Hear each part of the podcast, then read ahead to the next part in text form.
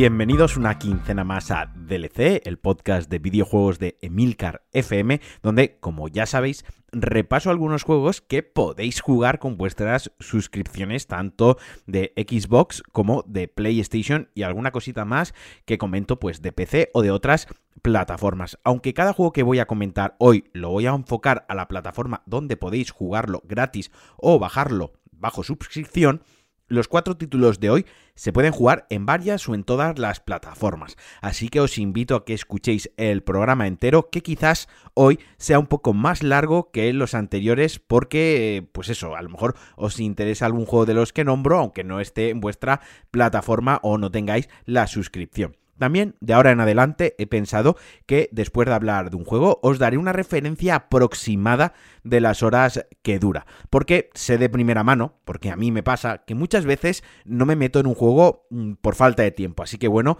creo que puede ser interesante a la hora de elegir a qué juegos le dedicáis vuestro tiempo libre. Hoy mm, vamos a empezar eh, por un juego para móviles. No me gusta jugar a móviles, es eh, la realidad. Me considero un jugador muy old school que rehuyo de cascos VR, de sensores de movimiento, de periféricos con forma de guitarra. Juego musical que me ha llegado a enganchar de verdad ha sido DJ Hero. Incluso desactivo la vibración del pad en todas mis consolas. Así que lo de jugar en un móvil o una tablet nunca ha sido. nunca ha ido demasiado conmigo. Es por eso que cuando esta semana recibí feedback por vuestra parte de que recomendara algún juego de Apple Arcade de vez en cuando, tuve mis dudas de saber si iba a estar a la altura. Pero intentaré traeros cada programa al menos una recomendación al menos una, aunque sea de manera muy breve, pero de algún juego que realmente me haya enganchado o que crea que realmente vale la pena disfrutar en estas plataformas. Pero antes de hablaros del juego que he elegido para este programa, me vais a dejar que me explaye un poco, muy poco, para explicaros qué juegos o qué hace que un juego para móviles me guste. Debe ser un juego que sepa aprovechar el medio, la plataforma, el dispositivo. Si quiero jugar a un shooter, ya tengo mi PC Master Race con mi teclado y mi ratón. Y si quiero jugar a una aventura peliculera en tercera persona, ya tengo mi consola con mi pad, con mi mando y mi sofá. Pero cuando pienso jugar en mi iPhone 11 Pro, que es el que tengo en estos momentos, o en mi iPad de 2017, y me vais a perdonar si me equivoco con la nomenclatura técnica de los dispositivos Apple, soy usuario de Apple desde que aterrizó en España, pero jamás he sido un fanático, ni siquiera un fan de la marca, más allá de comprarme todos los cacharrines que me interesan. No le hago demasiado caso, os hablo con total honestidad, ni para bien ni para mal, simplemente me gustan los productos, me gusta el el, ecosistema y me he acostumbrado a ello. Pero como os decía, que me enrollo siempre, cuando juego en estos dispositivos, quiero algún juego que pueda disfrutar en un viaje de avión, como es el caso del juego que os voy a contar hoy, o en un trayecto en nave, o en una sobremesa de alguna reunión familiar, vaya, o en la playa mismo. Y, por cierto, antes de entrar en materia, una pequeña disculpa anticipada. Hoy probablemente no meta sonidos entre las, entre las secciones porque no estoy grabando con mi equipo habitual por, por motivos COVID y de toda esta situación. Pues bueno, no tengo acceso a mi ordenador habitual y estoy grabando desde el portátil donde no tengo apenas material. Pero no quería dejaros sin programa, así que hoy va a ser un poco, un poco más austero en cuanto a producción, pero va a ser más completo en cuanto a contenido. Así que bueno, partiendo de la base que os he comentado a la hora de, elegir yo un juego para móviles, partiendo de esa base y teniendo en cuenta que rara vez os voy a recomendar un shooter para Apple Arcade, hoy os voy a presentar Sayonara Will Hertz.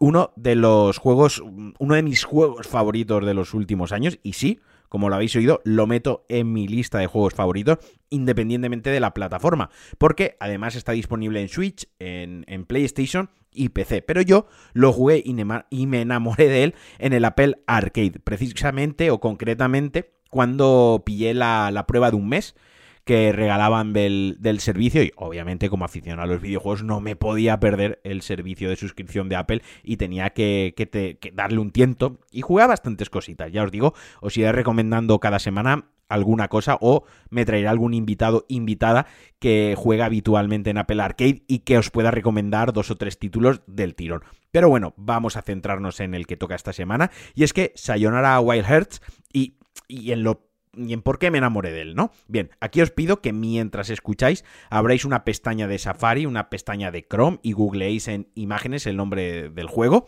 Bien, ya lo tenemos. Pues bueno, lo primero que salta a la vista es la increíble dirección de arte.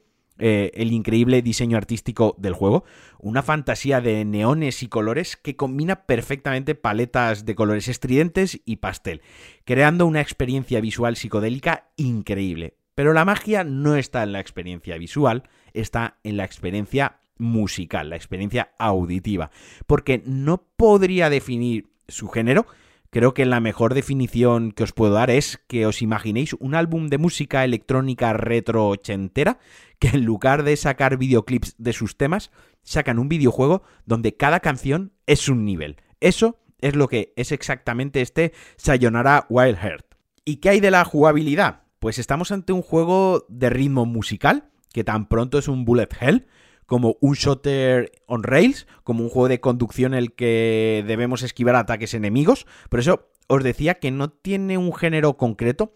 El juego cambia constantemente dentro de un mismo nivel y, al ritmo de la música, lo que le marca el tema, lo que le marca la música. Lo que sí que os puedo decir es que de entrada os lo descarguéis si sois suscriptores del servicio y lo probéis por vosotros mismos. Si os molan los neones, si os mola la buena música y una, una propuesta que se aleje del videojuego más convencional y tradicional, probadlo. Eso sí, con unos buenos cascos, unos buenos auriculares a todo volumen. Es un álbum musical interactivo, un juego que trasciende del medio, una de esas joyas que elevan los videojuegos más allá y que nos recuerdan que es un medio que está en constante evolución, un medio con relevancia cultural, con inquietudes y con creadores y perdón, y con creadores que huyen de los convencionalismos, ¿no? Que que nos proponen nuevas formas de, narración, de nuevas formas de narrarnos una historia y sobre todo de evadirnos de nuestra realidad para llevarnos a una realidad totalmente diferente y llena de sorpresas. Si le tengo que poner alguna pega a este juego es que es muy corto, apenas dura una hora y media, dos horas, dependiendo de vuestra habilidad y de vuestros reflejos, pero si os gusta lo rejugaréis varias veces porque al fin y al cabo ¿Quién no escucha recurrentemente sus canciones favoritas o ve de nuevo sus películas fetiche? También os digo que lo podéis jugar con. Le podéis conectar un mando Bluetooth al iPad, por ejemplo, o, al móvil. Y ganáis el no tapar demasiado la pantalla con los dedos. El control es muy accesible, es muy sencillo. Es, tapear los, los, laterales del dispositivo, mm, de la pantalla y hacer algún desliz, o sea, hacer algún slash con el dedo. Ya os digo, no, no es demasiado complejo, pero sí que es cierto que pues si lo jugáis en un iPad, eh, ganáis que tenéis mucha pantalla para disfrutar de este espectáculo, pero por otra parte igual el peso del dispositivo le resta algo de comodidad y si lo jugáis en un teléfono es muy cómodo porque con las dos manos juntitas jugáis muy bien, pero sí que es cierto que a lo mejor ahí tapáis un poco más de la pantalla con vuestras propias manos. De todas formas, yo lo, lo disfrutaréis igualmente, os invito a probarlo independientemente del dispositivo que tengáis.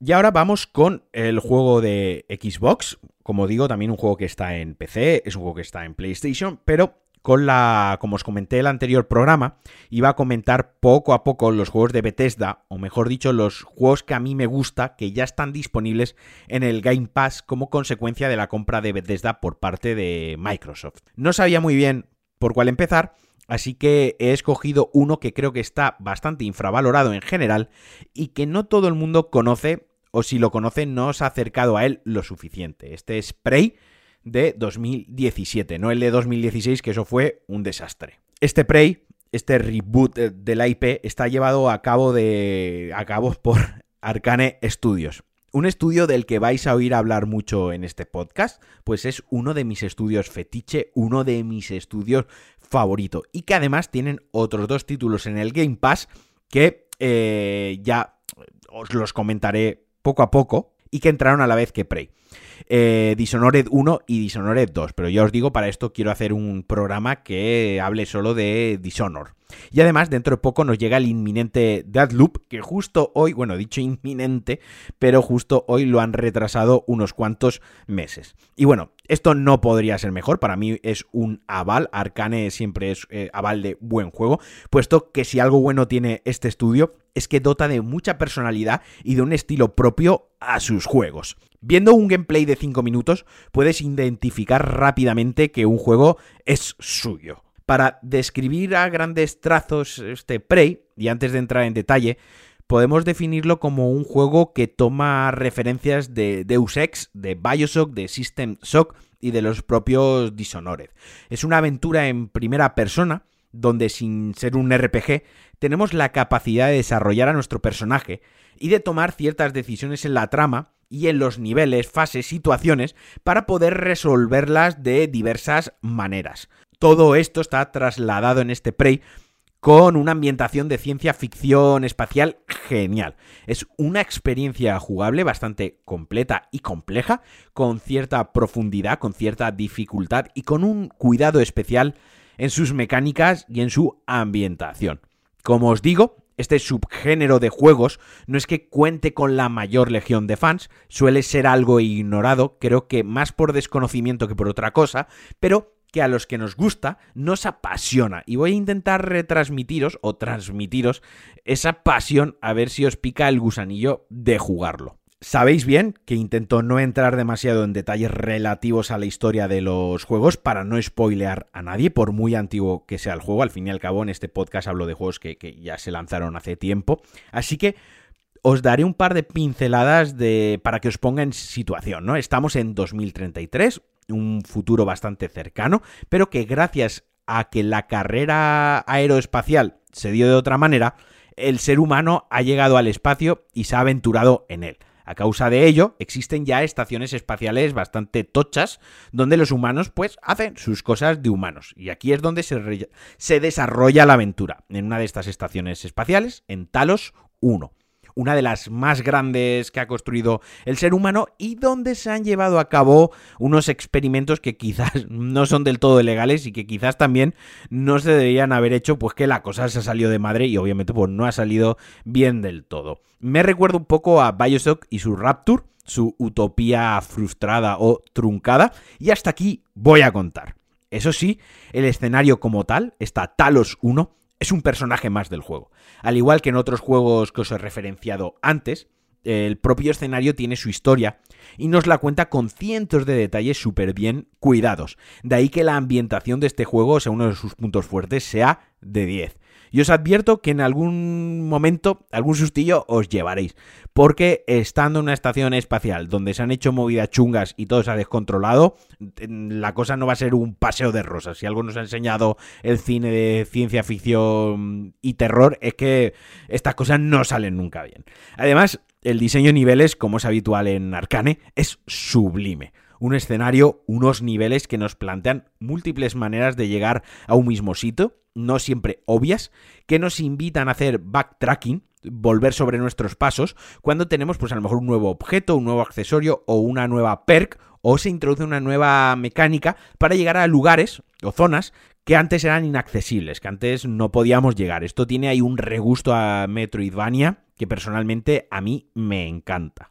En cuanto a su jugabilidad, también estamos ante un juego bastante abierto, que nos deja elegir si queremos centrarnos en el sigilo o en la acción más directa, o por ejemplo, utilizar el entorno o a los propios enemigos para que se enfrenten entre ellos. Aunque es cierto que por cómo está planteado, por cómo está diseñado este Prey, el juego premia más que nos paremos un segundo a pensar las cosas con cabeza fría, a planear cómo enfrentar una situación y que, que más que la propia habilidad que tengamos con el gatillo y con el stick de apuntar. Esto no significa que tenga un mal gameplay, se controla muy bien, se dispara muy bien, en absoluto, pero sí que significa que hay que saber qué arma utilizar en cada momento y cómo exprimir al máximo las alternativas que nos dan, que, simplemente marcar un objetivo, apuntar un objetivo y descargar en él un cargador entero a, a cholón, ¿no? O sea, tiene ese puntito estratégico que está muy bien. Y aquí está otro de los puntos guay del juego, que son las armas y su variedad. Por ejemplo, simplemente os voy a contar una, una de las armas principales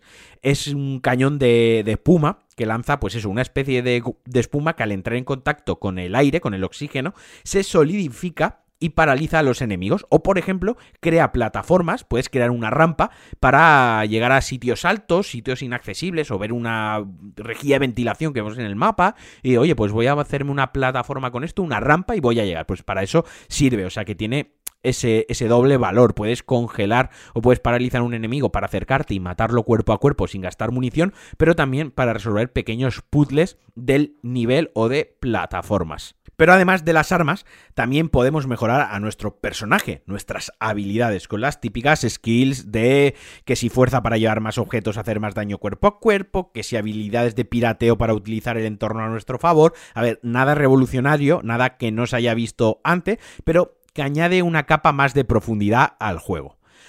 A nivel visual, es cierto que no destaca por ningún. No, destaca por encima de ningún otro juego. Su diseño artístico sí que es alucinante, pero como os decía, el escenario rebosa de personalidad y te atrapa con una de las mejores películas de ciencia ficción, pero en el aspecto puramente técnico, el juego cumple y aprueba sin ser sobresaliente. Nada destaca, pero todo funciona perfectamente, el conjunto es muy solvente, así que por mi parte todo ok con el apartado técnico. Y en cuanto al sonido, este sí que destaca respecto a otros juegos, con una banda sonora muy buena, eh, muy peculiar que se desmarca de lo que suele ser una banda sonora o de un videojuego y que tiene unos efectos sonoros que son fundamentales en la aventura, creando esa atmósfera por momentos opresora, por momentos inquietante, y que además, por cierto, el juego está doblado al castellano. No es un gran doblaje, como por desgracia casi ningún juego doblado al castellano suele tener un gran doblaje, pero sí que ayuda porque tenéis muchas grabaciones, al igual que pasa en Bioshock, que aportan mucho lore, aportan mucho contexto y que las podéis escuchar mientras jugáis, no hay que detener el juego. A mí me encantan los coleccionables que no te obligan a detener el juego. Me encantan los coleccionables que se reproducen automáticamente mientras sigues jugando. Cuando es una nota que tengo que parar el juego y ponerme a leer, a mí personalmente me da perecita. Si quiero leer, me cojo el Kindle, me cojo un libro y, leo. Pero si mientras voy jugando y voy haciendo otras cosas me van contando la historia en segundo plano, la verdad que me mola mogollón y ahí sí que me paro a buscar y recoger los coleccionables. Por sacarle defectos, mm, como siempre hago al final de, los comentarios de un juego, pues quizás la historia es algo estándar, no es nada nuevo, no es nada fascinante, no nos va a volar la cabeza y más o menos es algo que ya hemos visto en otros juegos, en películas o en libros, pero que cumple perfectamente para llevarnos a través del juego y también eh, a mí me dio la sensación que quizás debido a esto o derivado de esto, el juego está un poco alargado artificialmente en la recta final me dio eso, la sensación de que no estaba la, historia, como al no ser la repanocha, pues bueno, la intentaron alargar un poquito hacia el final, haciéndote dar demasiadas vueltas por la estación espacial. Pero vaya, que quitando eso, es un gran juego, es un juego de 8, sin duda alguna. Eso sí, si lo jugáis en una Xbox One Fat, o sea, de las primeras, los primeros modelos, os advierto que los tiempos de carga son un poco largos. Va bien de frame rate, va bien de resolución, eso sí, los tiempos de carga son un poco largos. Y como os había dicho al principio del programa, la duración aproximada del juego, sin rebuscar demasiados coleccionables, sin hacer algunas misiones secundarias que tiene, aunque tampoco son muy importantes dentro del conjunto del juego, más allá de ganar algo de experiencia para eh, subir habilidades o conseguir alguna mejora, el juego así, lo que sería una partida estándar, nos llevará unas 16 horas. Como os digo, Prey está muy bien, es un juego muy infravalorado y por favor darle un tiento si lo tenéis en, el, game, en el Game Pass, si pagáis el Game Pass, mm, no lo dejéis pasar y por lo menos probadlo. Y ahora nos vamos ya a los juegos de Sony. Vamos a empezar por una de las entradas del Plus de este mes, que es Days Gone, uno de los grandes exclusivos de PlayStation. Justo es el juego al que estoy jugando en estos momentos, estas semanas, y mi historia con Days Gone es complicada. Un juego que compré Day One, el día de lanzamiento, porque el planteamiento me encantaba. Un motero en medio de un apocalipsis de zombies infectados, con muchas referencias al mundo de los clubs moteros, que quien me conozca desde hace tiempo sabe pues que yo he estado relacionado con ese mundo en una fase de mi vida. Un mundo abierto con crafteo, survival, etc. Pero que por alguna razón no conecté con él las primeras horas.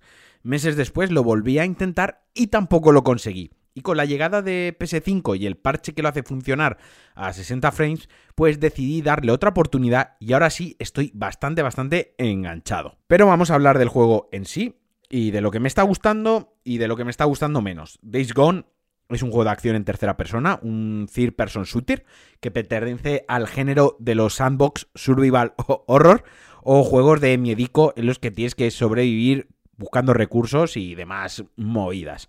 Fue desarrollado por Ben Studios, que ahora ya están con, desarrollando algo nuevo, no si sabe todavía el que para PlayStation 5, y publicado por Sony eh, para PlayStation 4 en 2019. Como decía, es uno de los exclusivos de Sony, que ahora este mismo mes, dentro de un par de semanas, además será lanzado también en PC. Así que los que seáis peceros y no tengáis la consola de Sony, la chapa que voy a soltar, lo mismo, pues también os interesa, como os decía al principio del podcast desarrollado por Ben Studios, que igual así de primeras no suena de nada, pero si os nombro a Siphon Filter, ya cambia la cosa. En efecto, Ben Studios fueron los creadores de esta franquicia de acción y sigilo que allá por 1999 que aunque por aquel entonces lo hicieron bajo el nombre de ADIC, o sea, el, el, estudio ha cambiado de nombre, y que más tarde en 2010 tuvo una secuela, es un juego de culto, mmm, para mí fue de los más importantes, sobre todo la primera entrega, a la cual le eché cientos de horas en PlayStation. Era de los pocos juegos que tenía, era una época donde ni se lanzaban tantos juegos como hoy, ni por motivos obvios, debido a la que yo tenía, me podía permitir comprar el volumen de juegos que me compro ahora. Pues cuando te caía una joyita como Siphon Filter, pues lo quemabas, ¿no?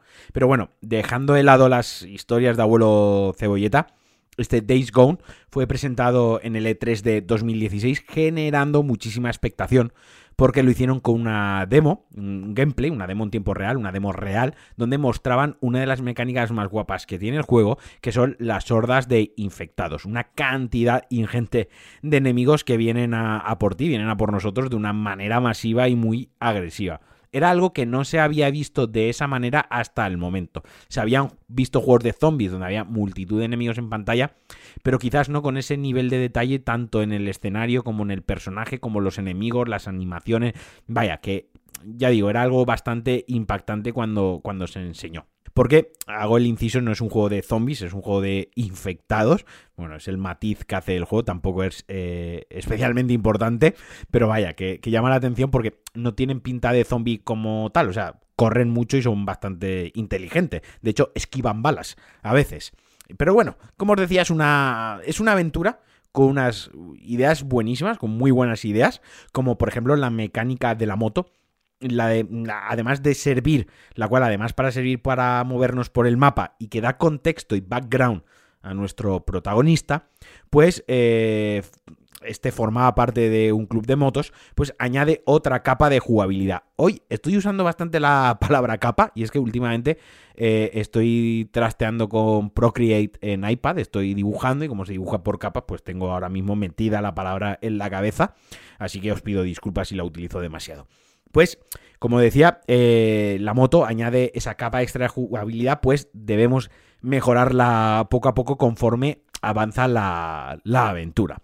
Podemos mejorar el motor para que sea más potente, el chasis para que sea más resistente, las alforjas eh, que nos permitirán llevar más munición, incluso recargar la munición mientras estamos por el campo, porque como un buen survival que es, la munición escasea y la cantidad que podemos llevar encima pues también es limitada. Podemos cambiarle el tubo de escape para ponerle uno que ayude a reducir el ruido para que los infectados o los enemigos humanos no nos detecten por el ruido, o un depósito de gasolina con mayor capacidad que nos permita hacer más kilómetros. Esto último es súper importante, puesto que en más de una ocasión yo me he quedado tirado sin gasolina y la mecánica me recordó, es muy similar al juego de Mad Max, otro sandbox donde la conducción era uno de los pilares base y que requería buscar bidones, y que en Days Gone también requiere buscar bidones de, de gasolina para recargar el depósito del vehículo en, en, medio de la partida. O sea, hay pues muchos bidones que además se ven rojos, son la típica garrafa de gasolina, la ves, pues te acercas a la moto, le das al botón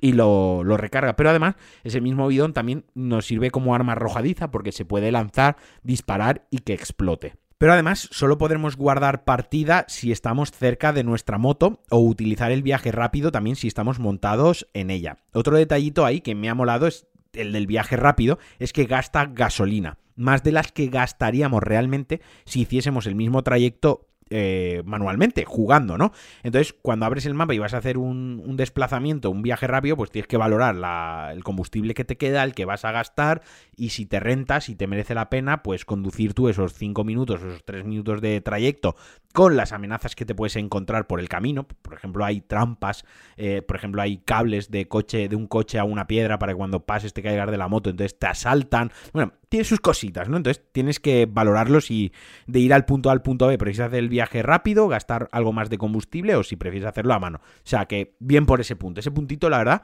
que me mola bastante. Otra de las buenas ideas que os adelantaba antes son las hordas, cientos de enemigos infectados que debemos erradicar y que realmente son bastante complicadas. A mí me han matado las dos veces que me he intentado enfrentar a, dos hordas diferentes, me han matado. O sea, requieren estar bien preparados y requieren de ciertas horas de experiencia con el juego. No todas son iguales, algunas son más pequeñas en número, otras se esconden en alguna zona como una cueva, otras están dentro de un aserradero por lo que el entorno puede o bien ayudarnos o bien jugarnos una mala pasada. O sea, tienen su gracia, pues se pueden enfrentar de varias maneras. Se puede ser más sigiloso poniendo algunas trampas para atraer a los enemigos y desde una zona elevada o escondida eh, lanzarles cócteles molotov o explosivos.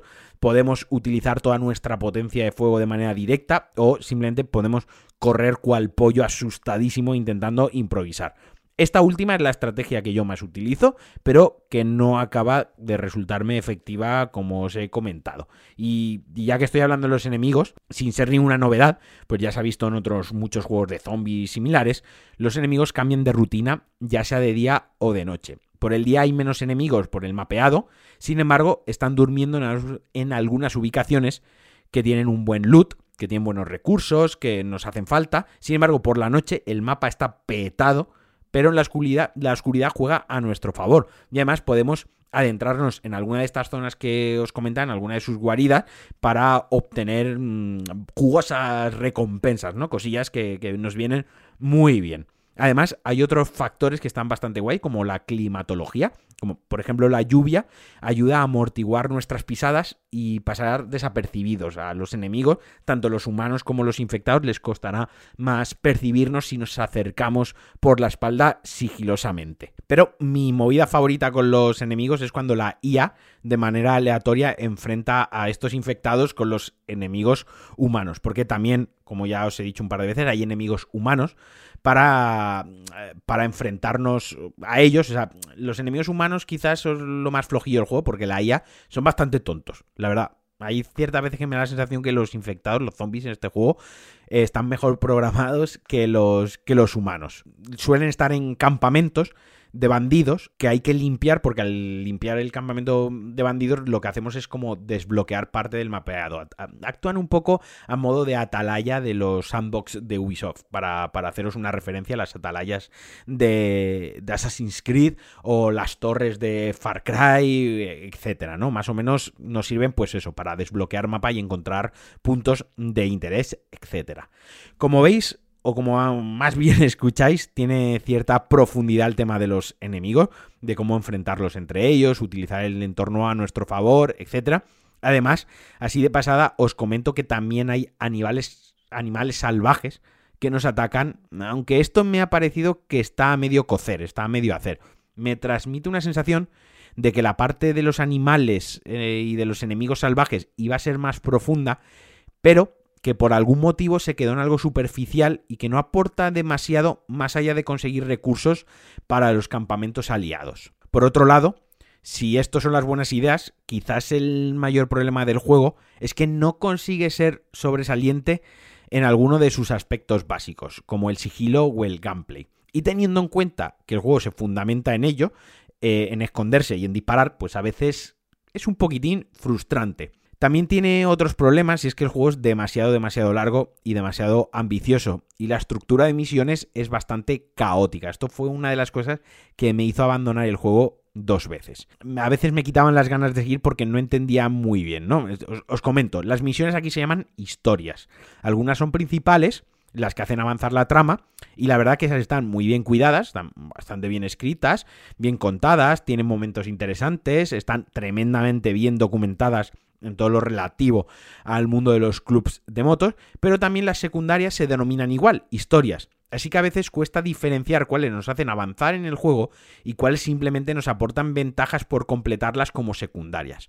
Hace que se desdibuje y se difumine un poco todo el conjunto. Estamos hablando de que la trama principal son aproximadamente 40 horas, eso insisto, la principal, que es una auténtica locura para un juego de este estilo y que hace que al final se caiga en la repetición de misiones y mecánicas, un mal endémico en este, en este género de juegos, pero que si además lo alargas de esta manera pues hace que, no sé, os podéis hacer una idea de cómo se, se agrava el problema, ¿no? Pero esto que no os quite las ganas de jugarlo, de verdad, como os digo, Days Gone es un mundo abierto entretenido, con una buena ambientación, es cojonuda, un entorno súper bonito, os lo podéis pasar muy bien con el modo foto, y si conseguís conectar con, con el juego, con la historia, pues seguramente os enganchará.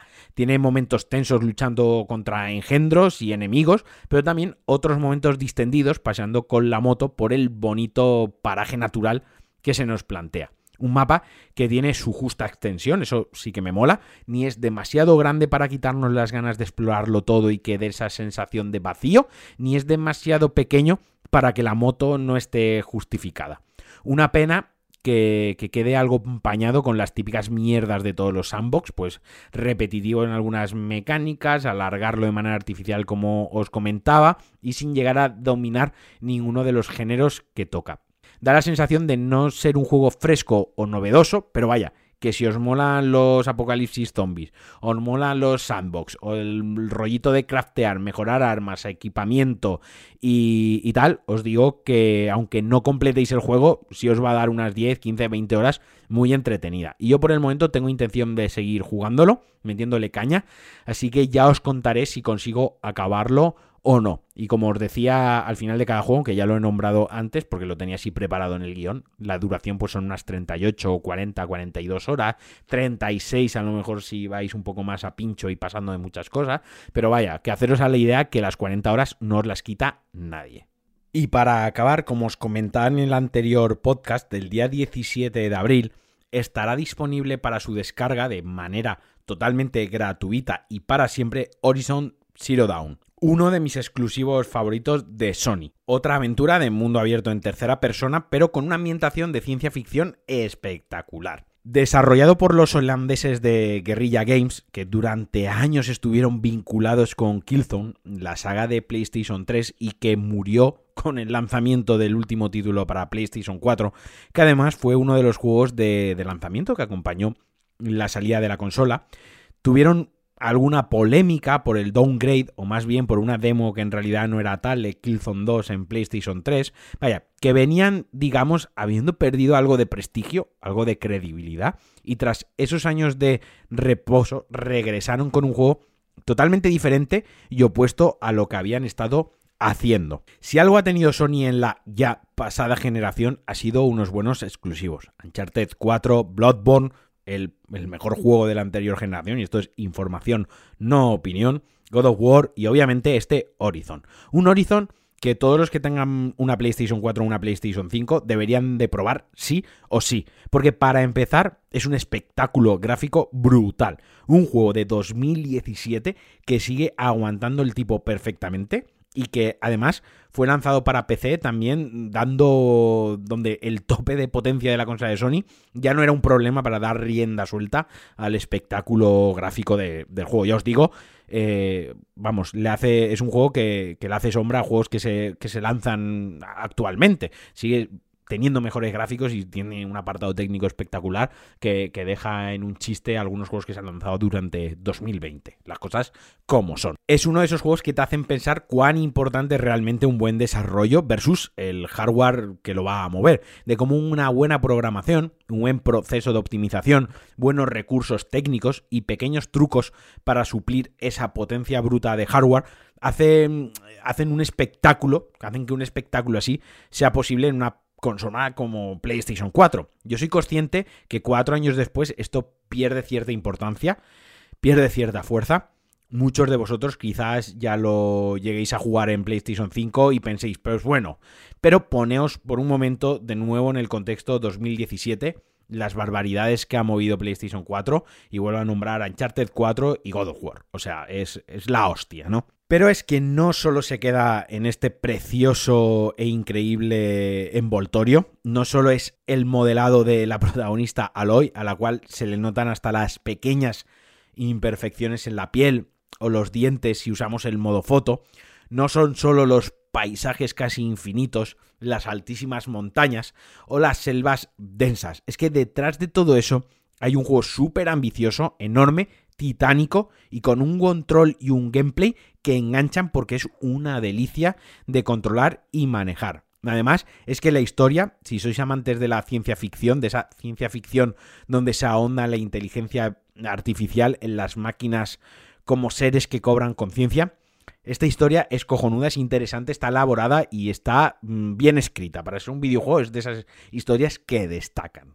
Siento si vuelvo a sonar una vez más como un fanboy de un juego, pero es que cuando un título me transmite y me hace sentir de nuevo pasión por los videojuegos, eh, me hace enamorarme de nuevo del medio, como cuando era un chiquillo, un enano, no puedo evitar deshacerme en elogios y transmitirlo de esta manera tan apasionada. Obviamente el juego tiene sus cosillas, como todos, pero es que mm, en los tres pilares básicos, que son gráficos, historia y jugabilidad, el juego es un 10 de 10. Os pongo en situación, la Tierra, nuestra Tierra, nuestro planeta, cientos o miles de años después de nuestra época, los humanos viven de manera totalmente tribal, formando tribus y siendo de nuevo cazadores, recolectores y granjeros.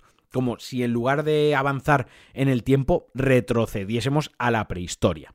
Supersticiones, creencias religiosas, rituales, pero es que ahora la Tierra está habitada por máquinas con formas de animales que son la especie dominante, son los depredadores. Y a mí esto personalmente ya me flipaba antes de jugar.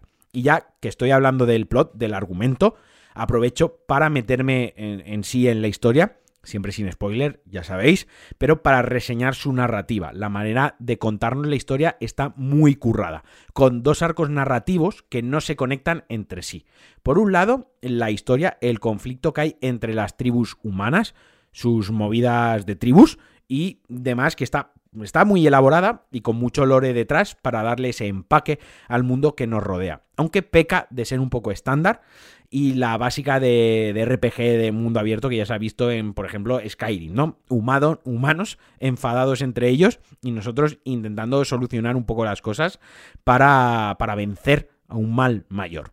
Y por otra parte está el arco de nuestra protagonista, Aloy, su pasado misterioso y sobre todo la ciencia ficción que mete en este apartado porque la humanidad se ha ido al pedo, porque el planeta lo dominan las máquinas, son realmente malas, son buenas, son neutrales, lo bien explicado que está todo y el ritmo con el que se explica, desmenuzándolo todo en su momento exacto para tenernos enganchados. Y llegado a este punto, y como os dije, como todos los juegos, este también tiene sus cosillas, sus, pequeños defectos, y quizás lo más flojo de este aspecto es el carisma de los protagonistas, y en general todos los personajes que aparecen, que como os decía, parecen demasiado genéricos de un RPG, quizás por la falta de experiencia del, del, del estudio en este tipo de juegos, y que creo que en la inminente secuela para PlayStation 5 lo van a solucionar segurísimo.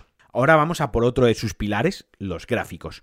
Yo ya os he comentado en alguna ocasión que los gráficos como tal para mí no son demasiado importantes. Sí lo es el apartado técnico, que puede eh, hacer que abandone algún juego, como recientemente me ha pasado con Watch Dogs Legion, pero los gráficos como tal, bueno, puedo perdonarlos un poco más. Pero con Horizon esto es increíble.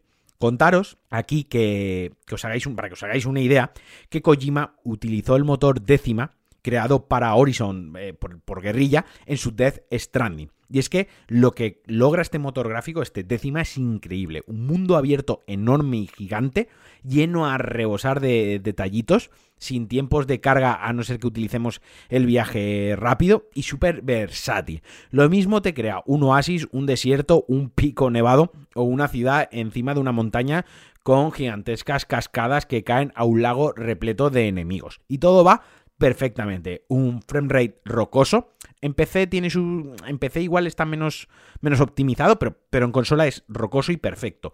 Además, es que la dirección artística es de locos. o sea, el diseño de enemigos es una pasada, combinando la anatomía de los animales reales con componentes de mecha robóticos y con algunos diseños de dinosaurios, rollo los dinosaurios de Transformers. Es que está guapísimo, de verdad. Una auténtica pasada, un placer absoluto pasear por este juego. Y por último, pero no menos importante, su jugabilidad. Ya he comentado antes que el control es perfecto, pero es que. Pero porque el control es perfecto, o sea, os lo digo con, total conocimiento de causa y las cosas como son.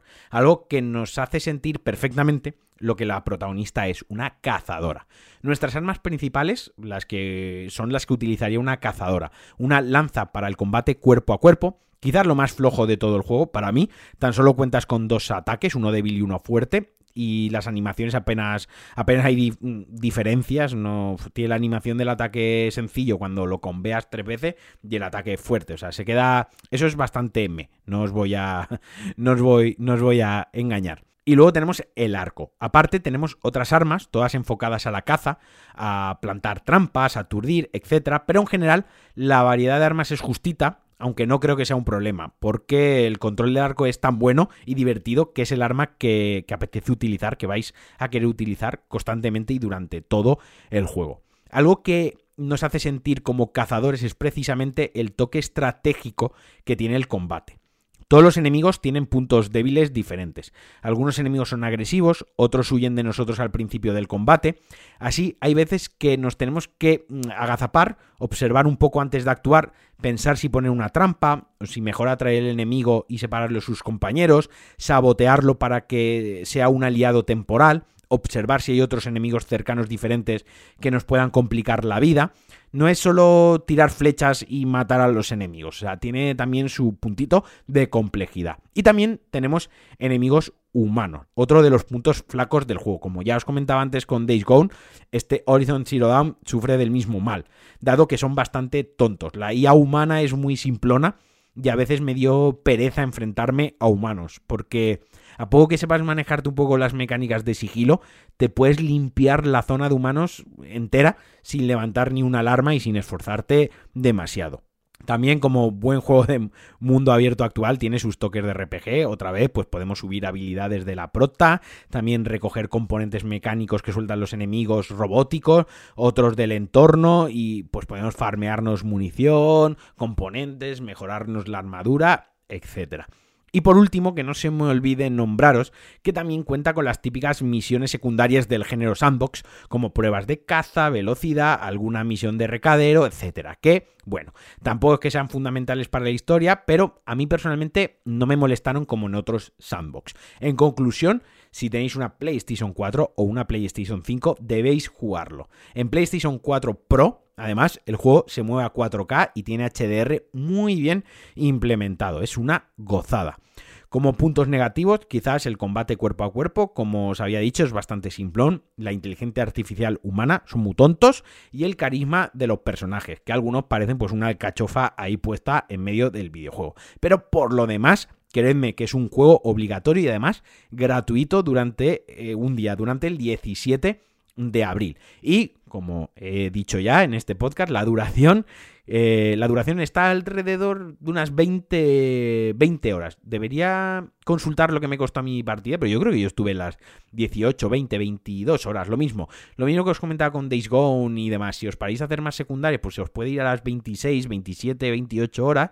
Si vais más a pincho y no busquéis coleccionables, que en este juego también los coleccionables son, son audibles, se escuchan mientras juegas, pues igual te puedes ir a las 17 horas, ¿no? Porque el juego, pues bueno, sin tampoco hacer demasiado spoiler, pues tiene alguna armadura y algún arma escondida que tienes que hacer como una pequeña mazmorra eh, buscando elementos por todo el mapa y llevándolos a un punto. Bueno, no, no cuento más, dejo que lo averigüéis por vosotros mismos, pero ya os digo, alrededor de unas 20 horas. Y hasta aquí el DLC de esta quincena. Ya os he dicho que iba a ser un poquitín más largo, también para compensar el último que fue bastante corto. Os agradezco que hayáis llegado hasta el final. Como siempre, agradeceros si me dejáis valoraciones, si me dejáis comentarios en vuestra app de podcast favorita. Si me mandáis feedback a través de, Twitter, me podéis mandar DM. También en el grupo de Emilcar FM del Weekly, ahí estoy en ese grupo de Telegram. Si me escribís, contesto siempre al momento. Así que ya sabéis, cualquier cosita me decís. Otra vez, un abrazo enorme, mil gracias por escucharme, por seguirme, por apoyarme. Os mando un abrazo fortísimo y jugad mucho a videojuegos. Adiós.